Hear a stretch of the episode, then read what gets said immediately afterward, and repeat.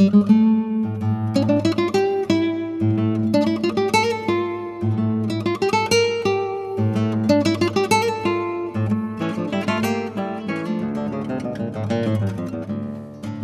soy nacido en la provincia de Salta, en el Galpón, cerca de Metán. Criado en Metán, soy prácticamente pasé mi infancia en Metán.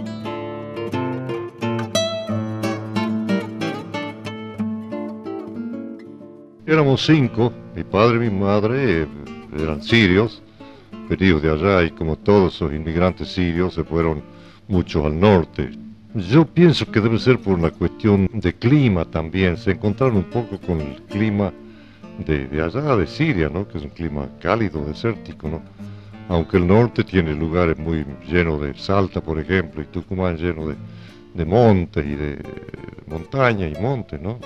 Así que mi padre al menos eligió lindo lugar para vivir. Ha sido una hermosura. En fin, la infancia que uno ha pasado ahí es inolvidable. ¿no? Eduardo Falú, el canto de la guitarra salteña. Es otra de las tantas historias de inmigrantes que sucedieron en suelo argentino. Esta comenzó el 7 de julio de 1923, con un destino guitarrero y nómade. De su gran porte, aflora una voz inconfundible para el folclore argentino. Nostalgiosa llevo el alma por las calles de la a campo mi silbido largo, suspirando samba se me va. Una tonada salteña que empalma con la dulzura de las notas acuñadas en su guitarra. Eduardo Falú forjó desde chico esa melodía corporal, aún con padres que tuvieron que aprender el idioma desde el vamos. Por la sangre me Cuando llegó mi padre, por supuesto, no hablaba, pero después lo, comenzó a hablarlo muy bien. No era como Buenos Aires, que acá hay colectividades de española, siro-libanés. Como nosotros vivimos en Metán y, la gente está toda criolla y habrían unos pocos árabes, ¿no? Y mi padre se adaptó más al clima criollo de acá, ¿no? El caballo, la gente, el gaucho, a él le gustaba todo eso, ¿no? Y así nos criamos nosotros también. Casi no aprendimos el idioma. Porque mi padre vivía, vivía acá en la Argentina, en Salta, y hablaba el español, ¿no? El castellano.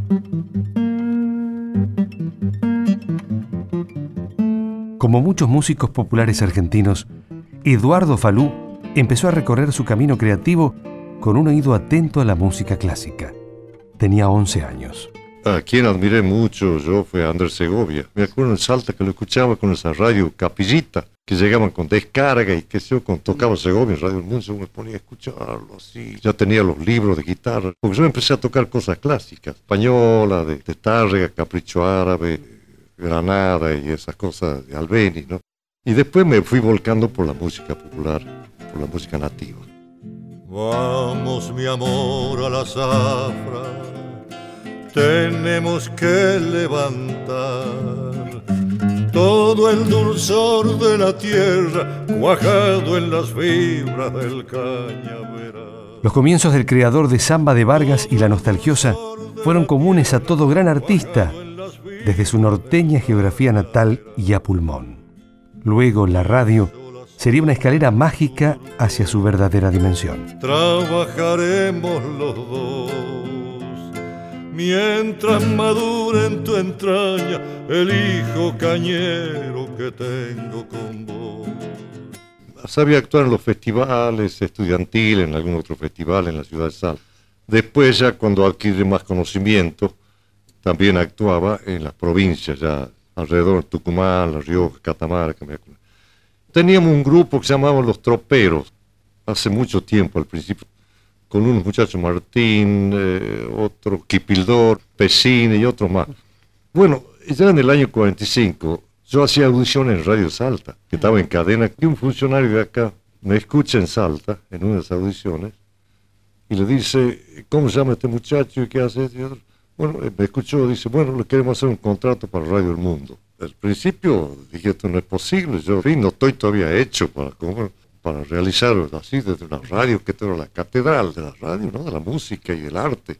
Bueno, ya después me fui con gran entusiasmo, por supuesto, me fui apaciguando con, el, con esa idea que tenía, ¿no? Hasta que me, vine el mes de mayo a Radio El Mundo.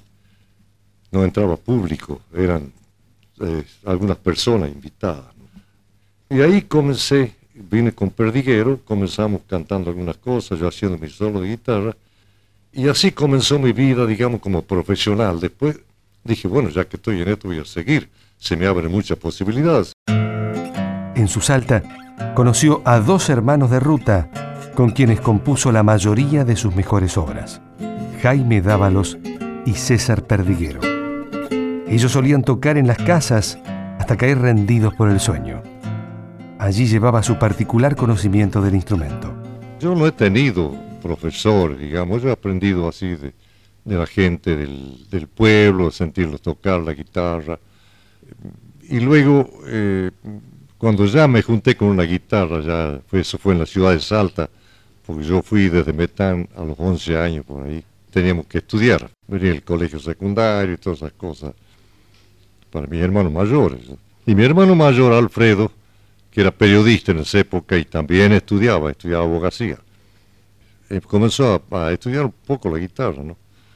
Bueno, la cuestión es que yo le robé a escondidas lo que él aprendía, ¿no? Y la tocaba yo. Yo era un chango de 10 años, por ahí de 11 años, ¿no? Y así comencé yo a tocar la guitarra sin saber y sin pretender, por supuesto, vivir o, seguir el camino del arte, ¿no? No sabía en absoluto, yo que estudiaba en la escuela normal. Mi hermano, Alfredo, después se recibió de abogado, y así mi otro hermano también estudiante de abogacía, el único, la oveja negra era yo. Era una especie de locura, uno entraba en tirabuzón con la guitarra. Así, y con la lectura de la técnica guitarrística española, Eduardo Falú se proyectó definitivamente a los escenarios nacionales e internacionales, donde paseó su particular voz y el cálido sonido de sus cuerdas. Y nunca te dio olvidar, en la arena me escribí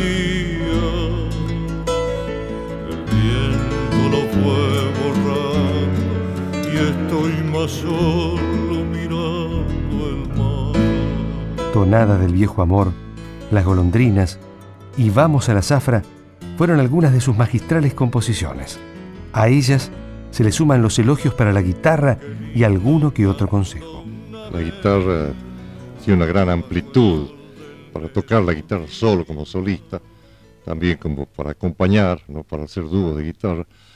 El único consejo que puedo darle yo es que si tienen pasión y vocación por un instrumento, ya sea por la guitarra, por el piano, el violín, lo que sea, que tengan la certeza de que tienen esa vocación, porque el, el arte es una larga paciencia.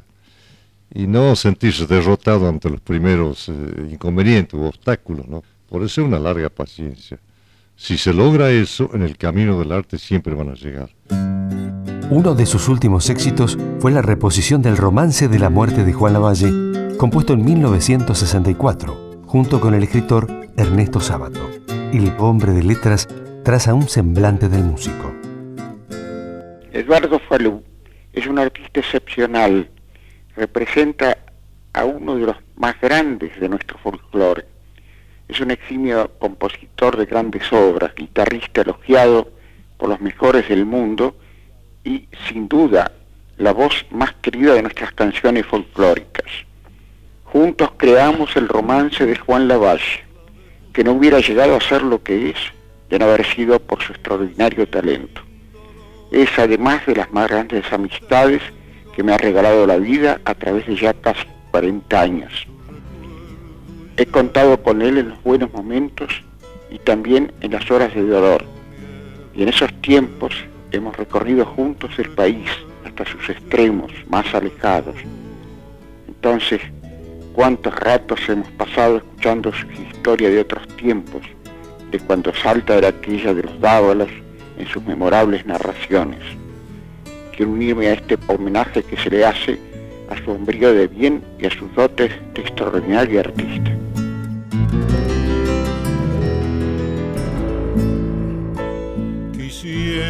volverte a ver, sonreír junto a la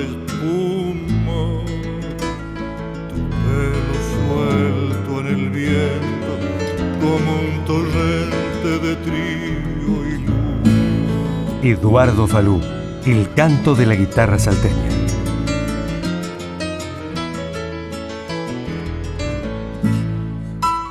Yo sé que no vuelve más el verano en que me amaba, que es ancho y negro el olvido y entre el otoño en el corazón, que es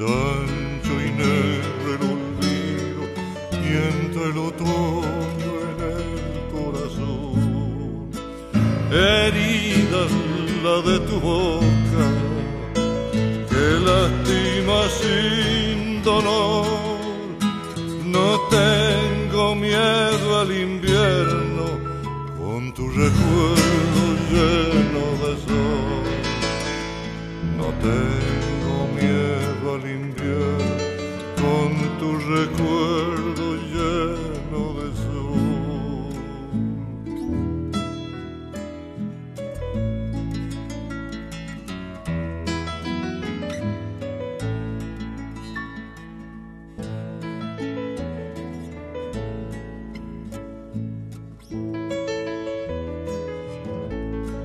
Contenidos y memoria histórica.